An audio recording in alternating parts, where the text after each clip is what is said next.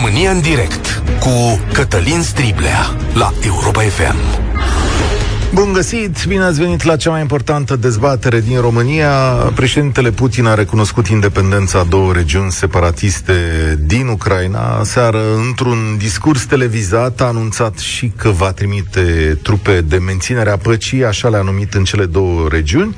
Iar întreaga lume este speriată că acesta ar putea fi începutul unui război de amploare mult mai mare poate al unui război mondial, zic unii. Rusia s-a purtat ca un agresor internațional și a construit pas cu pas acest scenariu. Putin a negat aseară însă și existența Ucrainei și a lansat amenințări la adresa acesteia. De asemenea, a reluat câteva dintre temele cu care sunteți obișnuiți pe Facebook, colonii americane, agresarea Rusiei. Ucraina e un stat făcut din bucăți, inclusiv din România, Polonia, știu eu, și din Rusia. Acum, sigur că cei mai mulți dintre noi suntem speriați și ne întrebăm unde se va opri de fapt, aceasta este marea întrebare și o întrebare pe care o să vă adresăm și vouă în dezbatere. Sunt curios ce ați înțeles. Alături de mine este politologul Dan Dungaciu. Bună ziua, bine ați venit. Mulțumesc că ați acceptat invitația de a vorbi cu ascultătorii Europa FM. Dan Dungaciu este doctor în sociologie, este profesor universitar la Catedra de Sociologie a Universității din București, este și directorul Institutului de Științe Politice și Relații Internaționale a Academiei Române, președinte al Fundației Universitare a Mării Negre și un om care este priceput în spațiul sovietic. Imediat vă lansez și întrebările și numărul de telefon, dar înainte vorbim cu domnul Dungaciu. Bun găsit! Cum ați receptat dumneavoastră discursul de aseară? Discursul de aseară nu face decât să reproducă un articol mai vechi, de anul 2021, sfârșitul anului trecut, al președintelui Putin, publicat pe site oficial, despre relația istorică dintre ruși și ucrainieni, în care, în esență, spune aceleași lucruri, poate tonalitatea era un pic mai politicoasă, teze pe care domnul Putin le-a mai rostit apropo de Ucraina, inclusiv când a fost la summitul NATO de la București din 2008. Când vorbea despre Ucraina ca un stat artificial, uh, și un stat care își datorează mult din uh, statalitate și conștiința etnoidentitară URSS-ului. Uh, asta este teza aproape favorită a domnului Putin. URSS-ul, comuniștii, prin construcția raională uh, a URSS-ului, a întărit, au întărit identitatea ucrainienilor, care e o identitate slabă, care datorează mult acelei, acelei construcții pe care au croit-o bolșevicii comuniștii, ce a fost rău în URSS au făcut comuniștii, ce a fost bun a făcut rușii. Cam asta e distinția pe care domnul Putin o sugerează, devenind acum foarte anticomunist. Uh, inclusiv, uh, mă rog, transmițând mesaje de politică internă apropo de Partidul Comuniștilor care există, Partidul Comunist care există în Federația Rusă. Deci, revenind, e o teză veche. Uh, președintele Putin nu face decât să o exprime mai politicos decât a făcut-o uh, fostul președinte Medvedev, care după textul domnului Putin scrie un articol despre Ucraina virulent, absolut virulent împotriva liderilor din Ucraina, pentru că pe lângă teza artificialității Ucrainei, mai este și teza uh, rupturii dintre elita de la Kiev și popor. Asta era și o teză din, parti, din portofoliul uh, Moscovei, exprimată de un Medvedev, care spune că elitele de la Kiev, indiferent ce spun în campanie, devin slujitorii uh, americanilor. Adică colonia americană. Colonie și... americană și îndeplinesc acele uh, ordine. Ucrainei va fi totdeauna rău, atât timp cât se îndepărtează de Rusia. Este un proiect vechi din, hai să zic așa, modernitatea ucraineană, construcția ucraineană ca diferită de Rusia aparține tot Occidentului, aparține Europei, Imperiului Austro-Ungar, Habsburgii, care a croit o identitate ucraină în opoziție cu Rusia ca să atace Imperiul țarist. Ok. Astăzi se întâmplă, de fapt, la fel, cu consecințe pentru poporul ucrainean care suferă nevinovat. Estimați, domnule Dungaciu, imediat vom da drumul la telefoane, da, o să anunț și telefonul să spun asta din nou. Estimați că trupele rusești vor intra în orele următoare în cele două regiuni separatiste, așa a zis, de menținere Da, sunt trupe de menținere a păcii, să ne înțelegem. Apropo de întrebarea noastră, da. unde se va opri Rusia? Da. Rusia se va opri atunci când va, opri, când va obține garanții din partea Occidentului că, un, Ucraina nu intră în NATO, doi, NATO nu intră în Ucraina, și că Occidentul se retrage pe linia dinainte de 1997. Atunci se va opri. Totul, totul este instrumentalizare inclusiv amenințarea cu invazia. Ce înseamnă care linia cre... dinainte de 1997? Înseamnă linia când s-a semnat acordul NATO-Rusia și înseamnă, adică, nu retragerea din NATO a statelor, ci mm. infrastructurii NATO pe linia dinainte de 1997, chestiune care ne vizează direct și ne plasează în această negociere mare, pentru că noi suntem acolo prin scut. Adică să dispară scutul de la noi. Scutul de la Deveselu, scutul din Polonia, care devine funcțional în viitor, ele trebuie retrase. Așa spune ultima condiție pe care și, au făcut-o Ce spuneți dumneavoastră este că Putin poate să ajungă până la Kiev dacă nu sunt îndeplinite aceste cerințe? Eu nu cred că va ajunge până la Kiev, eu spun doar că e destul de convingător. Rusia și-a masat trupele, nu ca să facă un război, nu ca să facă o invazie, ci se comportă ca și cum ar putea să facă o invazie. E o nuanță aici. Ei nu s-au dus acolo să intre în Ucraina, ci să pună atâta presiune de câtă e nevoie. Noi, sub ochii noștri, a căzut prima garanție viabilă că Ucraina nu intră în NATO, respectiv implementarea acolo de la Minsk. În litera și spiritul lor. Adică așa cam cum vor rușii. Acest proiect a căzut. Asta înseamnă că în acest moment trebuie să o luăm de la capăt cu găsirea de garanții pentru Federația Rusă că Ucraina nu intră în NATO. Acest document nu mai e pe masă, au spus-o rușii și evident că l-au anulat prin simpla recunoaștere a uh, teritoriilor separatiste. Haideți să facem așa, o să vă rog să vă puneți și căștile ca să-i ascultați pe oamenii care ne sună. Facem în felul următor. Dan Dungaciu este la noi în studio. Uh, el este unul dintre analiștii politici cei mai importanți în spațiul uh, rusesc. Puteți să stați de vorbă cu el, știu că în general îl vedeți la televizor, dar e o ocazie, așa cum v-am obișnuit unică, aici să stați de vorbă cu personalități ale zilei și să vă exprimați ideile. 0372 0599. Îl repet, puteți să ne sunați din țară sau din străinătate. 0372069599. Ați auzit opinia domnului Dungaciu? Vă întreb pe voi. Ce credeți că va face președintele Putin? Se va opri în regiunile separatiste sau va ataca și restul Ucrainei? Ce ați înțeles de aseară, din discursul de aseară al președintelui Putin, este una dintre întrebări, în mod evident, și da, vă întreb omenește dacă vă e teamă de un război de amploare, căci la asta trebuie să ne uităm, avem cu toții copii. Mulțumesc că sunați, emisiunea este și pe Facebook, încerc să mă uit și acolo la mesaje uh, și cred că putem să începem. Dumitru, salutare, ești la România în direct alături de Dan Dongaciu. Salutare, salutare și invitatului. Uh, eu nu cred că se va opri din ceea ce face și părerea mea este că face aceste lucruri ca să vadă cât, uh, cât duce această alianță, cât rezistă această alianță să, să aibă o replică. Și temerea mea este, ca și părinte, ca și român, că suntem, uh, suntem uh, un teritoriu și o țară de sacrificiu în momentul ăsta. Adică? Indiferent uh, cum se vor, uh, dacă va începe o, un război, o luptă, noi suntem un teritoriu de sacrificiu și indiferent ce garanții ne dă NATO, ne dau aliații că lucrul ăsta nu se va întâmpla, vom fi victime colaterale. Și asta este temerea mea cea mai mare. În cazul unui război, vom fi doar o graniță cu Ucraina și atât. Okay, Interesul adică NATO și te aștepți aceste... ca americanii să nu ne sprijine. A, a, asta înțeleg. Nu neapărat să nu ne sprijine, se vor folosi de noi teritorial într-o luptă ce nu ne aparține. Asta e foarte interesant. Ne aparține, stai o secundă că aici intră în dialog. Ne aparține lupta asta, domnule Dungaciu? Bună ziua! Formal, nu. Dacă ne referim aici la Alianța Atlanticului de Nord, Ucraina nu este parte acestei organizații, prin urmare, articolul 5 nu se aplică. Deci, e o diferență majoră între Ucraina, Belarus, Republica Moldova și statele care sunt membre NATO. Față de aceste state, garanții au fost date și suntem până una alta în cea mai puternică alianță de securitate imaginabilă, că nu e perfectă, că nu e impecabilă, e altceva, e cea mai bună pe care România o are astăzi la dispoziție. În ceea ce privește Ucraina, nu testez rezistența alianței în Ucraina. Ai testat-o, de pildă, în statele Baltice sau în România sau în state care sunt membre ale alianței. Nu are nicio obligație NATO să apere Ucraina. Punct. Nici Uniunea Europeană nu are obligații ca Uniunea Europeană, pentru că Ucraina nu este membră a acestor uh, entități.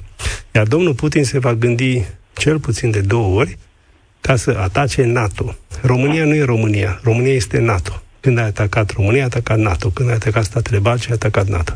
Deci suntem în logici diferite și n-ar trebui să confundăm planurile. Asta nu înseamnă că ceea ce face Federația Rusă e acceptabil sau nu, că nu este grav. Este că se desfășoară în proximitatea noastră, dar nu se desfășoară pe un spațiu NATO, iar garanțiile pe care am primit în ultima vreme de către, de către administrația americană au fost foarte ferme din acest punct de vedere. Eu refuz să cred că nu vor reacționa în cazul unei invazii a Ucrainei. Asta este temerea. Refuz să cred și iar în acel moment noi vom fi cei mai uh, cei mai apropiați și cei mai expuși. Asta eu nu pot să polemizez cu uh, ceea ce spuneți. Eu vă spun doar ceea ce au spus reprezentanții oficiali acestor organizații și ai Statelor Unite, că nu vor fi trupe NATO și trupe americane în eventuala confruntare, nu vor trimite soldați acolo, ci din potrivă vor încerca să întărească flancul estic, astfel încât populația să fie asigurată și mesajul către Federația Rusă să nu treacă peste granița NATO să fie foarte clar. Temerea ta, Dumitru, fiind că în caz de război, ce ni s-ar putea întâmpla? Că asta vreau să, să înțeleg vom intra într-un, într-un, într-un război fără să vrem. Și vom fi folosiți ca și teritorial și atât. Se vor deplasa trupe la noi, se, vor deplasa, se va deplasa armament și vom fi scutul Europei. Da. Eu nu zic că NATO nu ne va ajuta și nu va fi alături de noi, dar cu ce preț? Da, aici mi-e greu să Ipo- ipoteza de la care plecăm este că NATO va intra într-un război cu Federația Rusă pentru Ucraina. Ipoteză care nu are deocamdată decât la bază decât niște stări de spirit sau argumente de tip emoțional. Nu are argumente, argumente de tip real. Deci Bun, nu există... în același timp, de ce să nu ne gândim dacă Putin va, va invada Ucraina, cel va opri să ajungă și înspre România atunci? NATO. Dacă tot vorbim ipotetic. NATO frontiera NATO, frontiera euroatlantică. Asta este marea diferență. Ucraina nu este acolo. Ucraina este în afara frontierei. De ce este în afara frontierei după 30 de ani? E o discuție pe care merită să o facem apropo de responsabilitatea oamenilor politici de la Kiev. Dar nu este acolo. Deci nu este nicio obligație pentru nicio organizație dintre cele pe care am amintit să intervină militar împotriva Rusiei dacă Rusia invadează. Și mesajele au fost în acest sens. Dacă după invazia după părerea puțin probabil a Ucrainei, domnul Putin vrea să înceapă războiul cu NATO, asta deja e o altă discuție. Înseamnă că vom intra în război cu NATO toți, de la americani la români, de la Balt... Eu cred că asta așteaptă. La turci. Asta urmează să apasă vedem. Niște, apasă niște, niște răni acolo, niște butoane, ca să vadă reacția aliaților. Și nu va înceta să o facă Chiar până eu când nu eu așa consider. Iar în acel moment când NATO va reacționa, lucrurile vor lua o întorsătură și va fi un tăvăluc care nu se va mai putea opri și în continuare susțin că noi vom fi doar un teritoriu de sacrificiu într-un război ce nu ne aparține și într-o luptă care nu e a noastră. Mulțumesc tare mult, Dumitru. Nu știu dacă e lupta noastră sau nu, dar dacă Ucraina cade în forma ei, măcar în forma ei actuală, noi suntem aici la rând. Adică devenim vecini, o să avem un vecin precum Rusia sau un alt stat de manieră prusească, ca și cum am fi vecin cu Belarusul. Cred că și asta e o experiență da, teribil Dacă mă îngăduiți, obsesia României, chestiunea rusă de 200 de ani, ă, s-a considerat că poate fi rezolvată ceva vreme în urmă, cu un deceniu în urmă, dacă Ucraina va deveni bufferul mult visat. Adică o Ucraina pe care să o susținem, da. să o sprijinim, să o ducem cât mai aproape de NATO, dacă se poate NATO, și atunci frontiera României nu va mai fi cu Rusia, va fi cu o țară mare, care va fi un veritabil buffer și obsesia noastră cu chestiunea rusă se va fi încheiată. Acest proiect a dus până la urmă și la un tip de minimalizare sau la victime colaterale, care a fost populația românească din Ucraina. Ca să întărești Ucraina, trebuie să întărești identitatea ucraineană, care se naște în opoziție, se configurează în opoziție cu Rusia. Când o încurajezi pe aceasta, îți asumi victimele colaterale, care sunt minoritățile din Ucraina. Asta e explicație de ce Ucraina s-a purtat rău cu minoritatea s-a, românească. S-a purtat cu toate minoritățile rău în momentul în care a început să se poartă rău, în primul rând, cu minoritatea rusă. Și atunci toate au căzut, sigur, pentru că Ucraina avea un alt proiect. Din păcate, și cu asta închei, acel proiect nu mai este realist astăzi. Va trebui să ne așteptăm că vom avea la frontieră nu o prezență efectivă rusească, dar o prezență, o influență a Federației Ruse de un tip sau altul. Și va trebui, într-un fel, să ne reevaluăm probabil pozițiile pe care am crezut că de care nu mai avem nevoie, așa am crezut acum 10 ani. Cristian, salutare, ești la România în direct, bine ai venit. Unde crezi că se va opri Putin? Uh, în primul rând vreau să vă salut pe dumneavoastră și pe domnul profesor Dungaciu. Mă bucur că am oportunitatea de a vorbi și uh, spre deosebire de antevorbitor, aș spune că atunci când ne-am asumat intrarea în NATO, ne-am asumat inclusiv aceste riscuri avute care se zice că nu e noastră. Atunci când, uh, teoretic, toți suntem împreună, ar trebui să fim și practic. Deci, da, va fi lupta noastră în caz că va trebui să o ducem. Într-o altă ordine de idei, dacă Putin a obținut foarte ușor uh, ridicarea de mâini, să zicem așa, a Belarusului și a Kazahstanului, cele două mari uh, țări care aveau arme nucleare, se pare că Ucraina și-a pierdut uh, garanția de securitate în 1994 la Budapesta. Atunci uh, a, f- a semnat un acord prin care renunță la armele nucleare și Rusia, ca întotdeauna, se cam stege pe picioare cu tratatele și cu documentele semnate într-un mod poate responsabil sau nu, de către politicienii anteriori. Uh, în ceea ce privește Ucraina, se pare că înaintarea vrea să o facă cu pașnici. Și lăsând impresia că el este cel care vrea să salveze și nu cel care vrea să invadeze.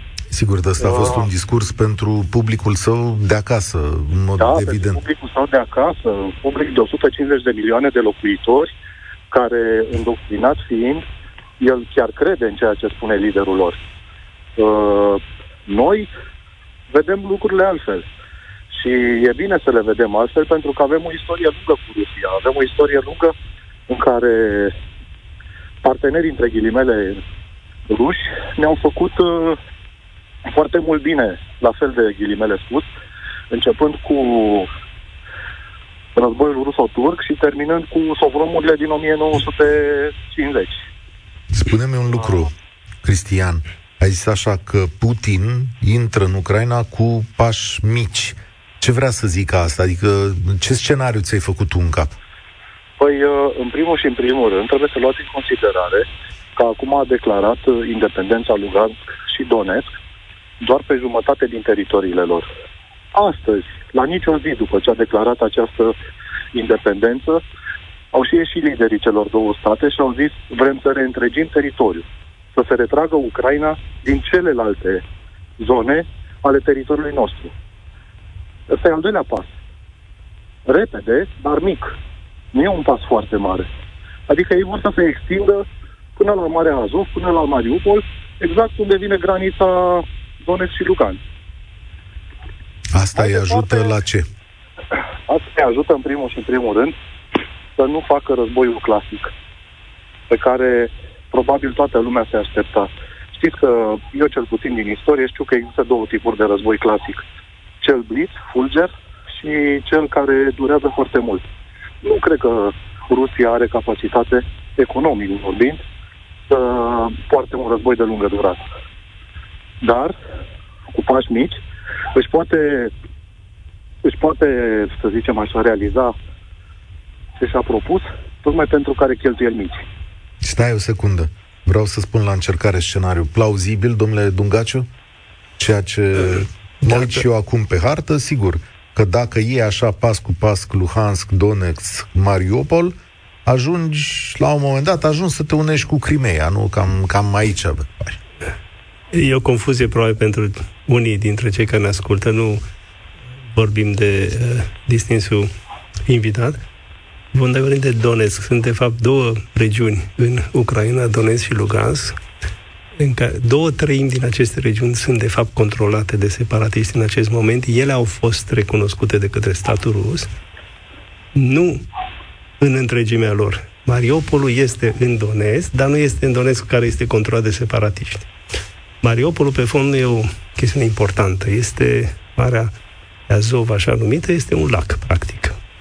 Miza ar fi Odessa, Marea Neagră, nu uh, Azovul. Dar, pe fond, dacă Federația Rusă consideră că Ucraina nu îndeplinește anumite condiții sau că nu obține garanții de oprire a extinderii NATO, atunci poate foarte bine să înarmeze aceste republici, ea nu va intra într-un război. Va înarma aceste republici care vor deveni tot mai contundente. Deci nu va fi un război între Federația Rusă per se și Ucraina, ci va fi un război prin terți.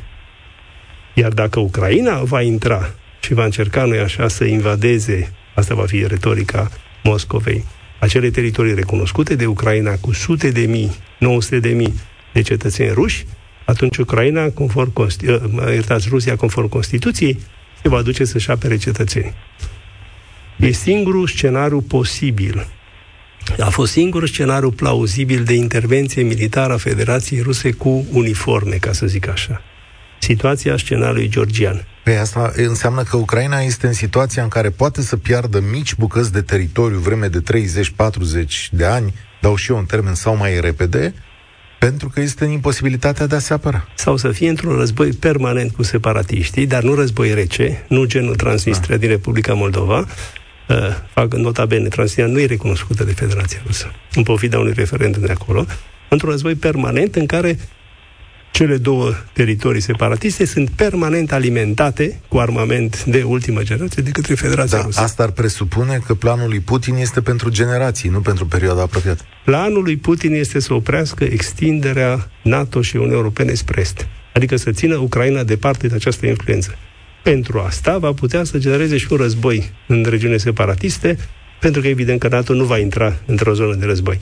Deci, din punctul acesta de vedere, e o posibilitate teoretică, repet, nu o invazie a Federației Ruse, ci o luptă prin terți, adică prin acei separatiști înarmați bine de către Putin, care o să înceapă să șicaneze Ucraina într-un mod care va fi la un moment dat, cred eu, exasperant și pentru Ucraina, pentru că să nu uitați că în Ucraina atitudinea aceasta uh, antirusă, ca să zic așa, la nivel de populație, nu e chiar atât de acută.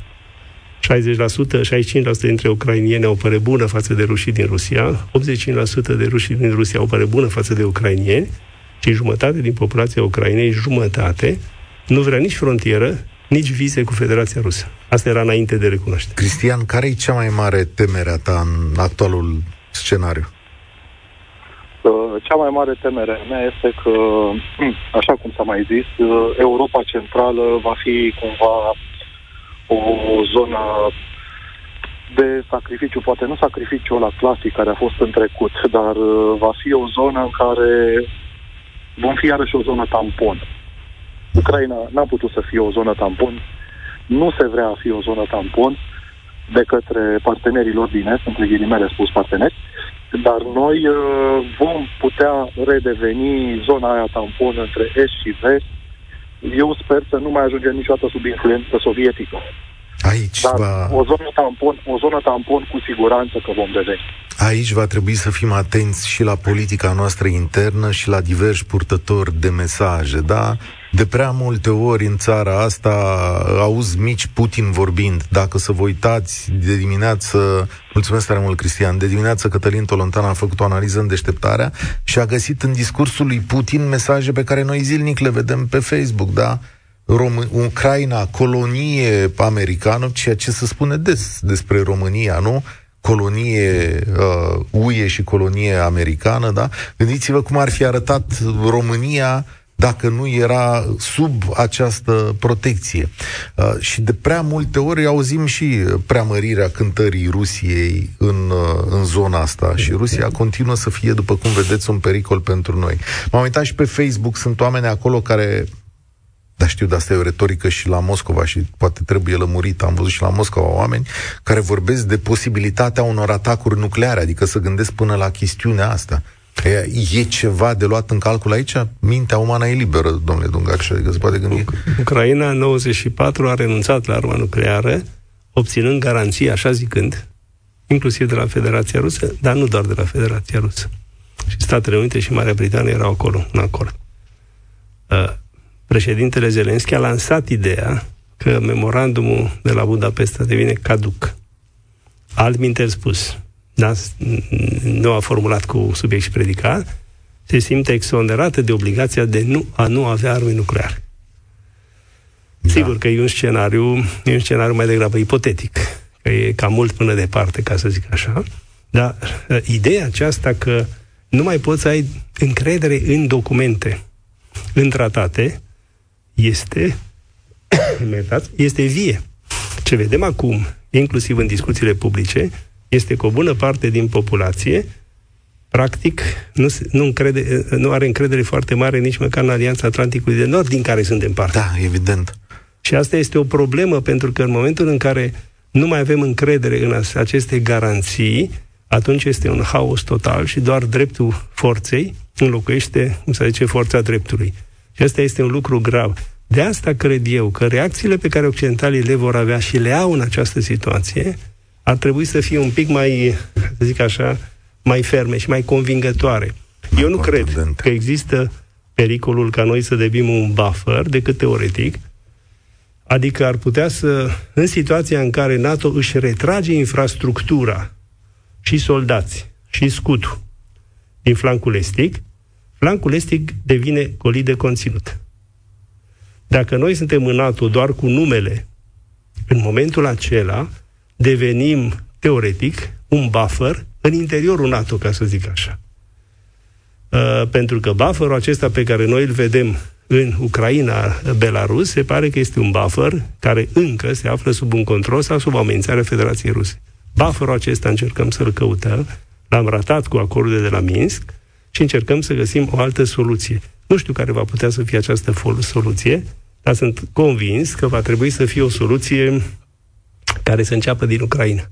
Cât de dispusă va fi Ucraina să ofere un alt tip de garanții în parteneriat, sigur, adică... cu Occidentul, că NATO nu se va extinde. un compromis. Mircea, salutare! Bine ai venit la România în direct. Dan Dungaciu este alături de noi. Unde se va opri Putin?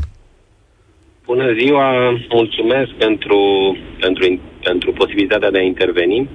Eu am, eu am sesizat și, și o altă nuanță în discursul președintelui Putin, și anume faptul că a alimentat foarte mult naționalismul ăsta expansionist noi am fost un mare impre, imperiu, dintr-o eroare am cedat niște teritorii, Ucraina a pierdut, uh, practic s-a format pe teritorii luate de la România, de la Polonia, de la Ungaria, deci hrănește în, uh, și subconștientul nu știu, Ungariei mari, care își dorește și ea fostele teritorii pe care le-a avut la un moment dat, de asemenea, poate și în Polonia, România, știm bine că avem și noi uh, uh, aceleași tendințe de a reîntregi România mare.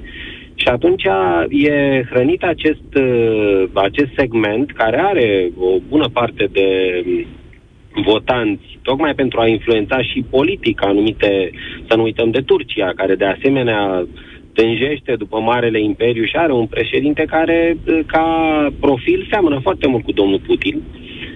Um, iar uh, ceea, ceea ce spunea domnul Dungaciu referitor la Tiraspol, eu cred că este următoarea mutare a domnului Putin.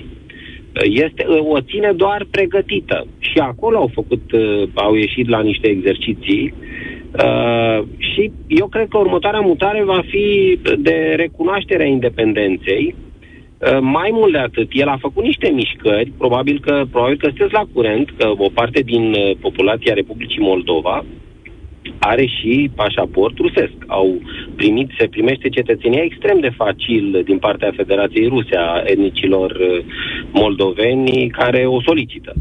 Și practic avem toate, toate cărțile pe masă. În momentul în care există acolo o provocare, domne, avem cetățenii noștri ruși, trebuie să-i apărăm, uh, aducem acolo pe calea aerului mai multe corpuri de armată și armament, recunoaștem independența și venim cu o forță de menținere a păcii. Că e similar, nu? Adică să aduci Eu în, asta am vrut. în Tiraspol forța asta de menținere a păcii și, mă rog, și în Republica Moldova, că și acolo sunt, uh, cât ați spus, 900 de mii de cetățeni? Nu. Vă rog, domnul Dungaciu, stați că În- rămâi alături de noi, Mircea. În uh, Da, da. Republica Moldova, în regiunea Transnistria, există deja trupe de pacificare ruse, recunoscute paradoxal chiar și de către Chișinău. Deci Chișinău a făcut toți pașii pe care Ucraina nu i-a făcut, inclusiv recunoașterea unui statut special pentru Transnistria. Asta Ucraina nu vrea. Ca să fie mai clar pentru cei care ne ascultă, cine sunt părțile în conflictul din Republica Moldova? Chișinău și Tiraspol. Nu Federația Rusă. Cine trebuiau să fie părțile în viziunea Rusiei în Ucraina? Kievul și separatiștii. Kievul spune nu. Noi negociem cu Rusia, nu cu separatiștii, pentru că voi sunteți parte. Republica Moldova a acceptat deja că nu Rusia e parte, ci separatiștii ca atare. De asta, ceea ce spunea un ministru de extern la Chișinău, Nicu Popescu, despre război civil, e scandalos să o spui ca ministru de extern al Republicii Moldova. Dar pe fond e reală. Pentru că dacă tu recunoști că cele două părți din conflict sunt interne, înseamnă că e un război civil, practic, uh, între ghilimele. Deci nu este un terț. Deci în Republica Moldova există trupe de pacificare ale Federației Ruse. Ce există pe lângă trupe de pacificare, așa numitul grup operativ al Federației Ruse, care funcționează chipurile ilegale. De fapt, ilegal sunt ambele, pentru că trupele de pacificare din Republica Moldova n-au mandat OSCE, n-au mandat ONU. Doar Rusia le-a dat mandat, le-a, paci- le-a, pacific, le-a denumit trupe de pacificare și Republica Moldova a scu- a, a recunoscut că sunt trupe de pacificare. Deci acolo sunt deja trupe. Am vom avea trupe și în, evident, tot de pacificare și în Lugansk, în, în Donetsk, și din punctul acesta de vedere încep să se echilibreze lucrurile, dacă vreți. Uh, Cazul Republicii Moldova e un pic mai complicat, că nu e proximitate geografică. Este foarte greu să ajungi acolo, dacă Ucraina nu vrea. Și din punctul ăsta de vedere, Rusia are o reticență, deși există pe masă un referendum, ceea ce nu există în Donetsk, un referendum în 2006, în care 98% din populația Transnistriei dorește, în primul pas, independența și, doi, reunirea sau unirea cu Rusia. Deci Putin are la dispoziție acest instrument pe care nu l-a folosit niciodată. Niciodată putea să-l folosească oricând, dar nu l-a folosit.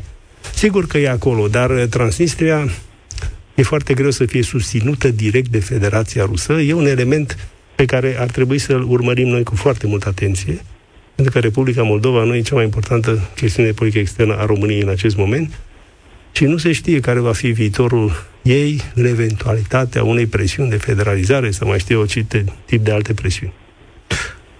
Mircea, unde Da.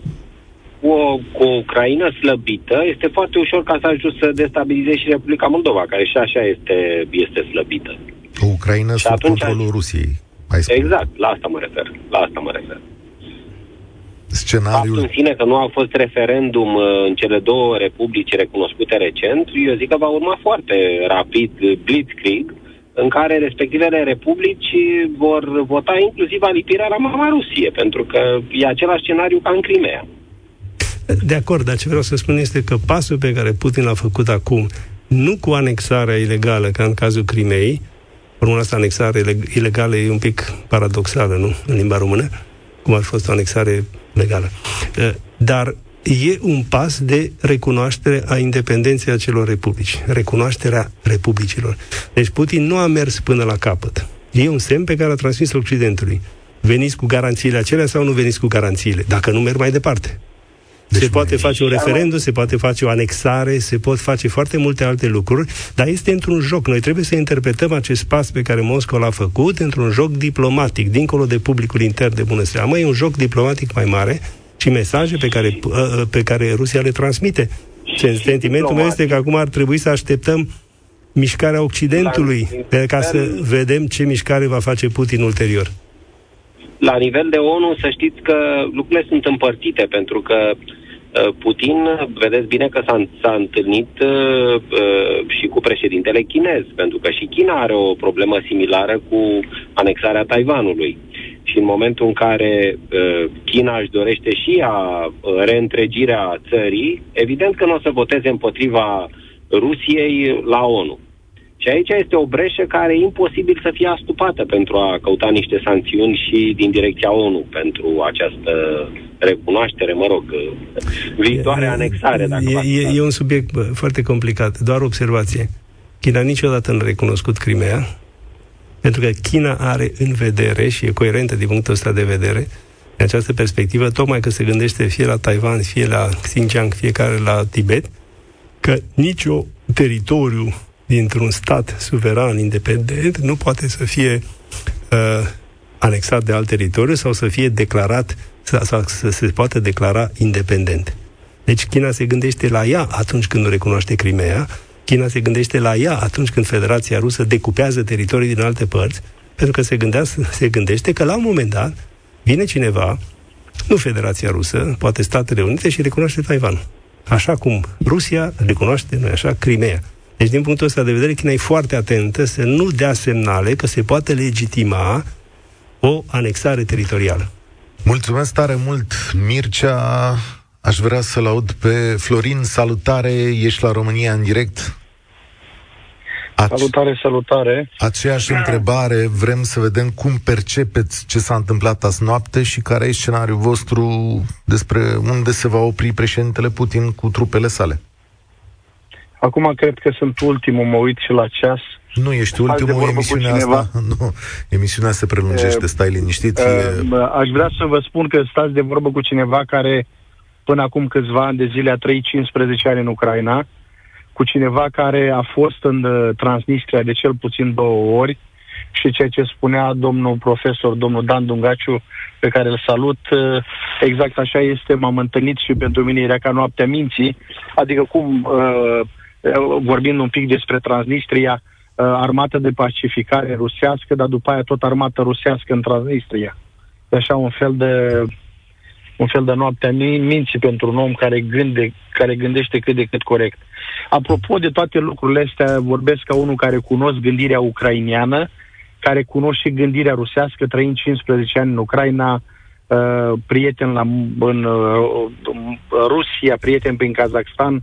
Eu sunt dobrogean de loc, constanțean, dar așa face împrejurările că am uh, trăit acolo, slujesc ca și pastor misionar într-o biserică neoprotestantă în regiunea Cernăuți și am avut și am legături cu majoritatea prietenilor mei care sunt în Rusia, din Kazakhstan, din Republica Moldova și din Ucraina. Și cum Acum, vezi? Mă uit, cum? Da. mă uit la ceea ce spunea singurul care să apropie cât de cât de adevăr este domnul profesor ceea ce a zis. Dacă ne uităm la ceea ce face Putin acum, este că arată a nu știu câta oară cartonașul roșu Ucrainei. De ce? Pentru că a fost Maidanul. În momentul Maidanului, Ucraina a întors spatele rușilor. Și în, uh, acum ceea ce visurile visul măreț al lui Putin uh, nu se mai poate împlini. Și de asta încearcă și arată cartonaj după cartonaj, roșu Ucrainei. Care dacă visul Putin măreț? vrea să intre, dacă Putin vrea să intre, să ia Kievul, să ia Kievul, era luat. Auzeam la știri peste două ore că Putin deja armata rusă e în Kiev.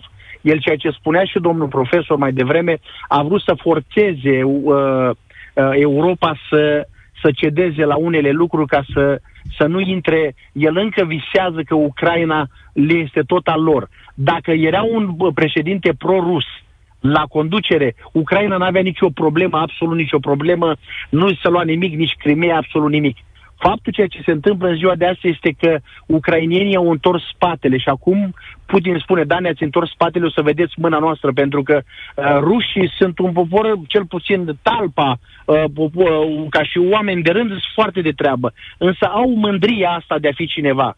Dacă îi mângâi, dacă ești de, de acord cu ei, își dau și cămașa după ei. Rușii ca popor ucrainienii, și vorbim de ucrainienii, ucrainienii, jet be jet, pentru că uh, ceea ce spune Putin despre Ucraina, despre fosta Rusie chieveană, anexat cu părți din, uh, din România, părți din, uh, din Ungaria, părți din Polonia și partea Crimea, care a fost dăruită de ruși când era sărăcie și vai de capul ei, uh, e, un, e un adevăr, este un adevăr lucrul acesta. Ceea ce sper eu ca uh, uh, el nu va intra, vorbesc ai noștri români că vom avea război. Și frica lui Putin, din ceea ce am citit și eu yeah. și din ceea ce am văzut, este scutul de la Deveselu, pentru că acum americanii sunt băieți deștepți și nu numai îl pot folosi numai în autoapărare, se pot uh, folosi și ceva rachete Tomahawk care ajunge deci, până la Moscova. Cu experiența ta ucraineană că două lucruri l-ar opri pe domnul Putin și armatele sale.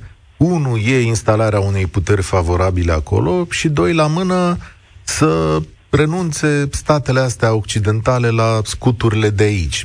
Dacă o putere... Asta, asta dacă s-ar putea, asta ar fi cu uh, bomboana Aha, de pe ar, ar fi bunul, s-au înțeles. Dar da, dacă domnul problema Putin... care deci el încă nu trește. Gândirea lui, gândirea lui Putin este următoarea. Să n-ajungă Ucraina în NATO sau în Europa, pentru că va fi greu după aceea. El încă trăiește cu, cu, cu gândirea aceasta că uh, va relua uh, Ucraina sub de autoritate rusească. Încă crede că vor veni oameni care vor, uh, vor uh, uh, vota din nou un uh, guvern prorus. Ceea ce nu se mai poate întâmpla pentru că uh, sunt foarte mulți. Acum sper că în, în, toată, în tot conflictul ăsta uh, uh, ucrainienii să se trezească, unul la mână, cu minoritățile. Eu cunosc foarte mulți oameni și vă dați seama că dacă am atâția ani de zile trăiți în Ucraina, eu chiar aici unde stau am telefon ucrainian și telefon românesc, am legătură cu, cu majoritatea din Ucraina, am colegi, am, deci sunt la, la punct și la, sunt la, la, la zi cu știrile pe care... Uh, mă uit la noi, la români, că ne, ne impacientăm, facem, dregem. Domne, ucrainienii sunt mult mai, mult mai, mai, mai liniștiți. Chiar și Ziceți, în da? acelea în zona aceea, da, pentru că avem, deci eu am băieți, biserici, uh, bisericile noastre s-au implicat foarte mult în, în ajutorare după război. Am prieteni, colegi care au fost păstori, care li s-a luat copiii care erau și i-a luat și i-au împușcat. Eu știu multe lucruri.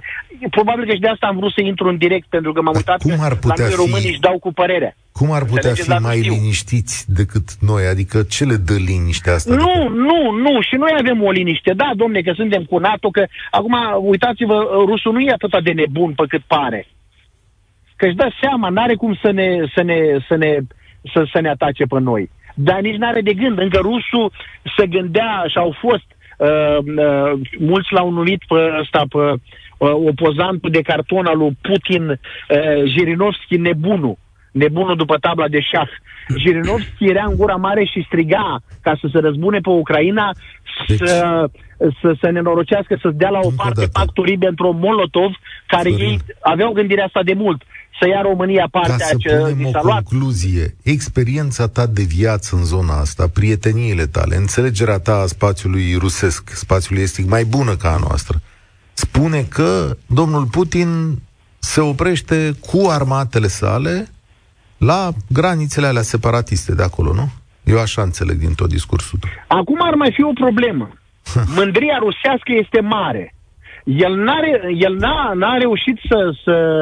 Europa și America n-au cedat la ceea ce spuneau ei, gata de frică să ne retragem și după asta și s-ar putea s-ar putea în Așa. gândirea lui și după discursul de aseară, din ce am reușit să citesc și eu, că nu l-am văzut, dacă îl vedeam, eu înțeleg și rusa și cumva Așa, s-ar putea. vorbitor și de înțeleg, nu foarte bun vorbitor, dar mă descurc. Uh, din ce am citit, din ce am văzut, s-ar putea, s-ar putea să, să nu se știe niciodată. Acum el e imprevizibil. Da, mulțumesc Dar prima dată, dacă el ar fi vrut, ar fi intrat. Era intrat fără să ceară voie, fără mic. Asta e gândire rusească. Mulțumesc tare mult. Asta e gândire rusească. Interesant. Da. Suntem, uh, domnule Dungaciu, și dumneavoastră cunoașteți foarte bine spațiul ăsta. Suntem mult diferiți în aspectele noastre culturale, adică poți să tragi o linie mare de tot între gândire rusească și gândire românească, occidentală? Uh, un aspect e esențial din punctul acesta de vedere fără să fac psihologia popoarelor, pentru că nu cred în ea. Dacă de asta am făcut sociolog. Percepția noastră față de istoria Rusiei e complet diferită de uh, percepția rușilor. Și mă refer la istoria recentă. Cei 10 ani de după căderea comunismului. Din punctul nostru de vedere, au fost ani de occidentalizare, democratizare, privatizare, intrarea Occidentului acolo. Elțel a fost un președinte care a deschis Rusia din perspectiva rușilor, cei 10 ani sunt numiți ani răi, ani negri. O cea mai mare cădere a Federației Ruse, inclusiv în percepția lor. Asta a lăsat urme. S-a creat, uh, după acești 10 ani, o animozitate crescândă între Occident și Federația Rusă, în termen de lipsa de încredere în Occident a devenit aproape rampantă. Domnul Putin a fost ales inclusiv și sprijinit, inclusiv de către unii, care în anii 90 erau pro-occidentali. Ulterior au devenit anti-occidentali. Asta e și explicația pentru care în acest moment căderea regimului Putin din interior este imposibilă. La manifestațiile domnului Navalny vin tineri, vin așa numitii putinieni, cum le zic ei, cei născuți pe vremea lui Putin și care ajung să voteze pe vremea lui Putin, adică cei născuți de după 2000. Ei n-au văzut alt lider decât pe Vladimir Putin, pe fond. Ei nu au memoria celor 10 ani. Ei sunt, pot să fie reactivi față de Putin. Părinților nu sunt. Nu este un consens generațional între părinții tinerilor care protestează și tinerii care protestează, așa cum a fost în România în 89, când și noi și părinții noștri eram împotriva regimului. Părinții tinerilor care sunt acum cu Navalny nu sunt împotriva regimului pentru că se gândesc că de fiecare dată o revoluție poate să aducă ceva mai rău. Și occidentalizarea pentru ei este un lucru rău, așa cum s-a întâmplat în primii 10 ani pe care ei au trăit.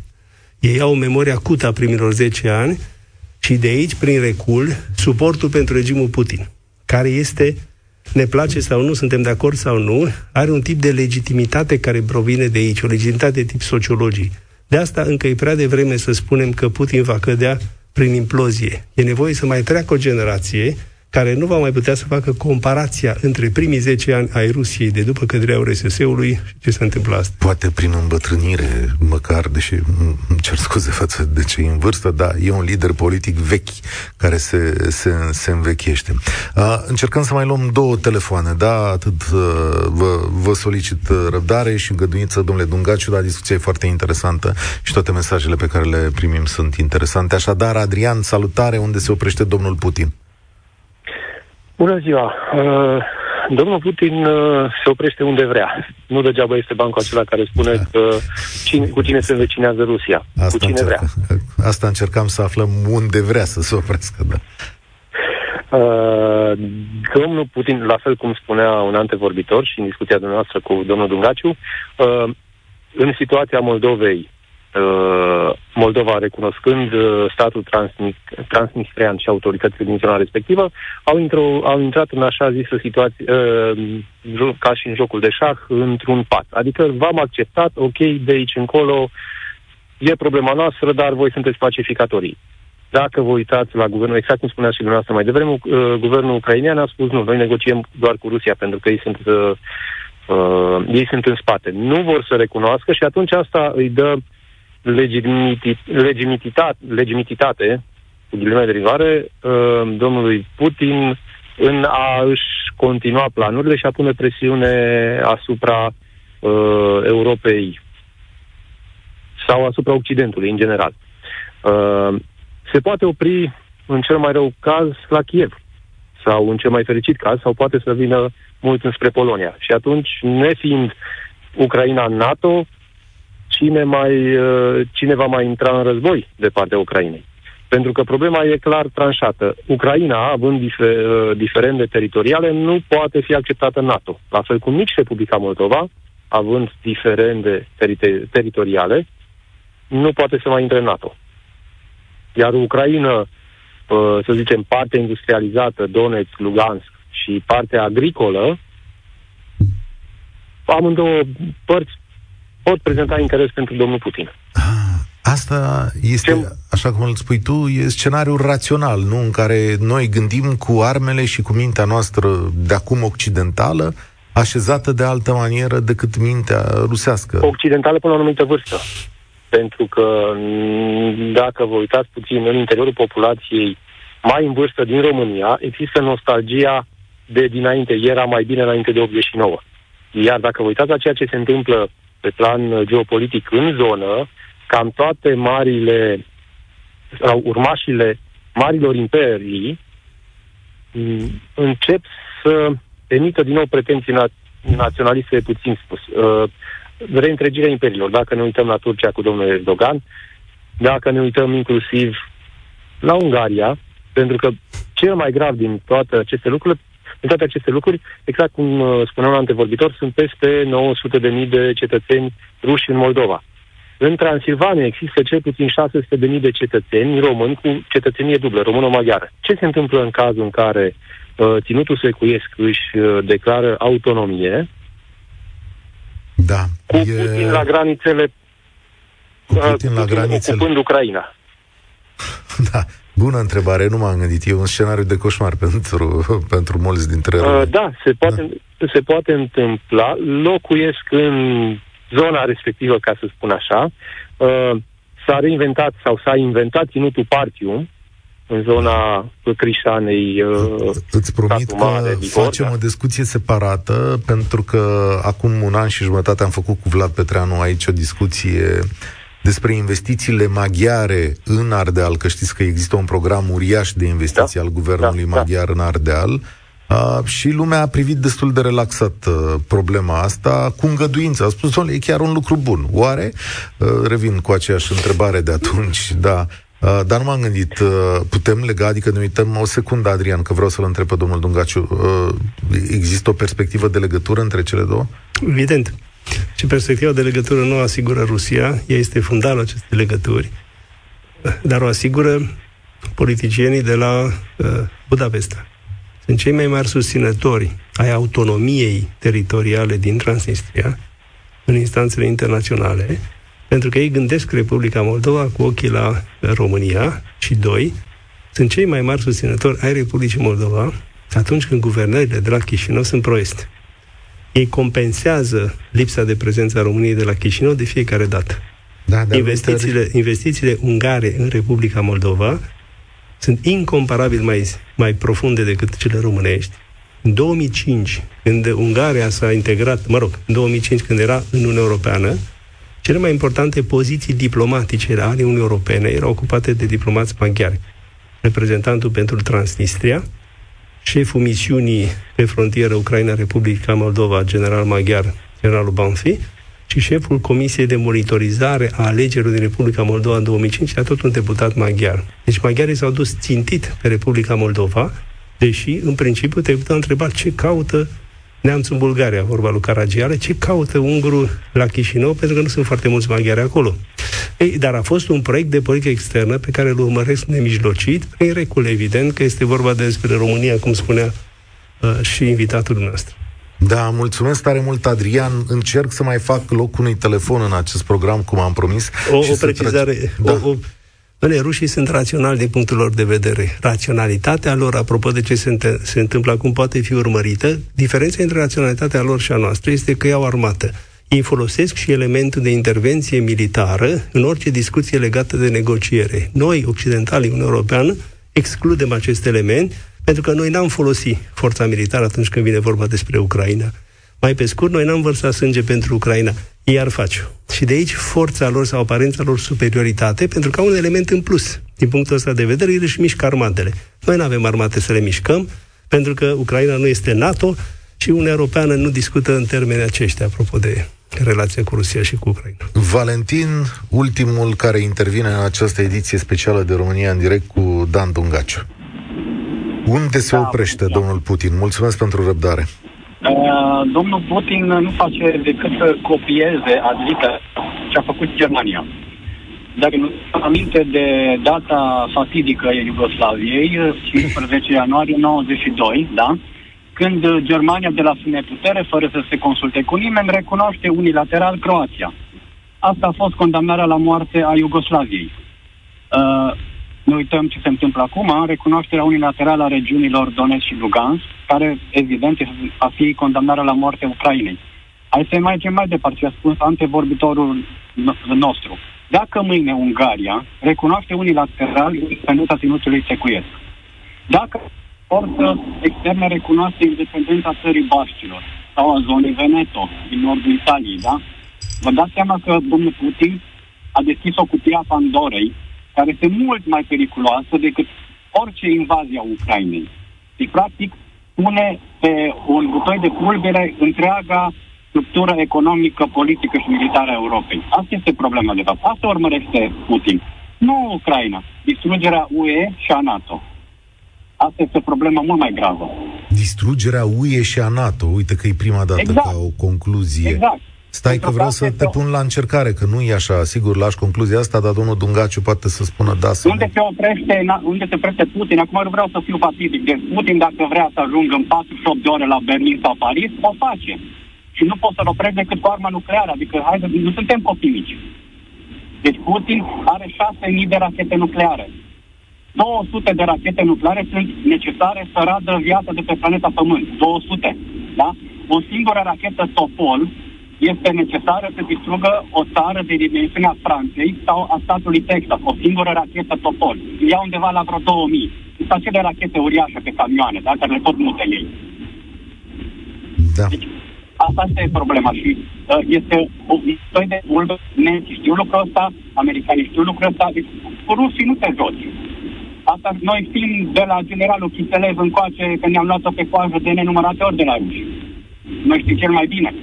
Puneți-vă întrebarea, unde eram noi, polonezii sau țările baltice, la ora asta, dacă nu eram în NATO? Vă spun sigur, eram la pachet cu Ucraina. 100%, nici se mai discută. Asta cu siguranță. Îți mulțumesc pentru punctul tău de vedere, domnule Dan Dungaciu. Aici e concluzia, sigur că e spăimoasă concluzia ascultătorului nostru. O cântărim?